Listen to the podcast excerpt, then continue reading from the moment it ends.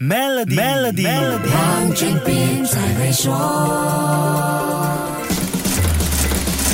你好，我是黄俊斌。发生在土耳其南部和叙利亚北部的可怕大地震，影响远远超出想象，全世界的供应链可能也难逃一劫，半个地球的人都会感受到。首先是小麦供应，土耳其总统埃尔多安一直在俄罗斯和乌克兰之间推动黑海谷物倡议，试图在俄罗斯的海上封锁中打开一条通路，让乌克兰小麦可以出口到全世界。这场地震对土耳其五月总统选举的影响，直接关系到世界小麦的供应。再来就是黑海和地。地中海主要港口的运作受影响，这个牵涉范围就更大了。根据供应链数字服务平台 Project Forty Four 的数据，土耳其东南部第二大港口伊斯肯德伦港受地震严重破坏，停止运作，几百个集装箱在大火中燃烧了几十个小时。土耳其南部最大港口梅尔辛港的出口停留时间也因为地震延长到十点六三天，周围水域的货轮和油槽船也动不了，船运公司现在都忙着调整航线和目的地。这些状况。造成了供应紧张，引起原油短缺的担忧，进而刺激了油价上升。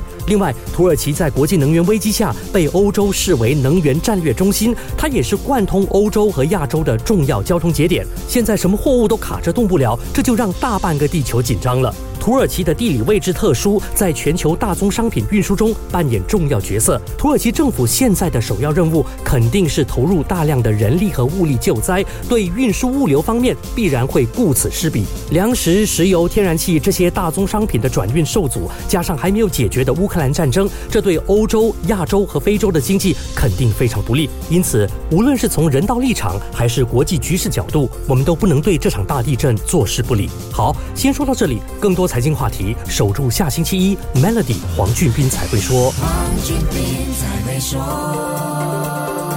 通过 Maybank Premier 的理财方案，为你建立财富的同时，还有机会赢取一辆 Mercedes-Benz 电动车。详情浏览 Maybank Premier Wealth.com/rewards，需符合条规。